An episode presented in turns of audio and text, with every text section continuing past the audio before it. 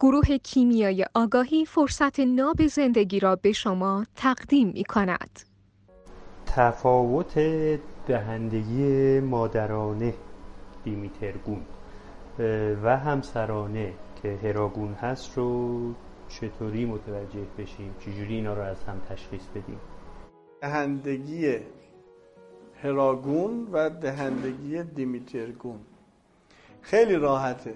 خیلی راحت شما در نظر بگیرید که یه مادری به پسرش چجوری دهندگی می‌کنه وقتی غذا بهش میده؟ منظورمون فیدینگ یا تغذیه هست. حالا شما هم تغذیه رو بگیم بهتر. از همین میشه بقیه دهندگی ها هم در آورد. چجوری میده؟ با چه منظوری میده؟ بعدش چی میشه؟ قبلش چجوری؟ خب غذای مفصل خوشمزه گرم هست معمولا با مخلفات سالاد و ماست و دوغ و از اینجور چیزا. تو هر جایگاهی هر کی به ما غذا میده با یه منظوری میده. با یه هدفی میده. مثلا توی ارتش که جنگه چی جوری به سربازا غذا میدن و چه غذایی میدن و در چه راستایی و با چه منظوری و با چه نتیجه ای کافور میدن بهشون چرا کافور بهشون میدن؟ هیچ انرژی برای هیچ عطف دیگه ای باقی نمونه. یه انرژی یه غذایی میدن که انرژی بگیره که بجنگه. حالا توی کارخونه چه جوری بهشون غذا میدن؟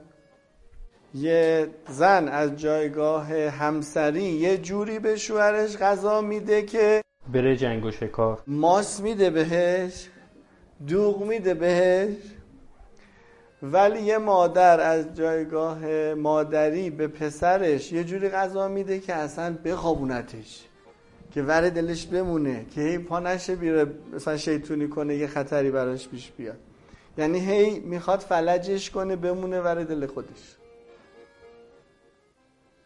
خب؟ حالا همه این دهندگی ها اصلا فرض کنید که پسرتون وقتی مریض میشه چجوری تیمارش می‌کنین؟ و شوهرتون اگه مریض میشه چجوری باید تیمارش کنی؟ شوهر رو یه جوری سر پاش کنی دوباره بزنه بره بیرون. بره دنبال جنگ و شکار چون اگر که بتونید تصویر کنید مثلا یه راننده تاکسی. فرض کنین که اندوخته ای نداره اگه یه روز نره سر کار غذا نداریم. نون به قول معروف نون نداریم. یه کارگر ساختمونی. نون نداریم بخوریم.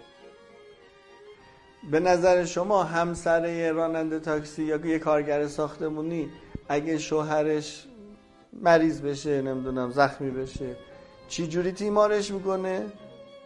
واقعا سرپایی ولی یه مادر پسرش را حتما CBR می‌کنه.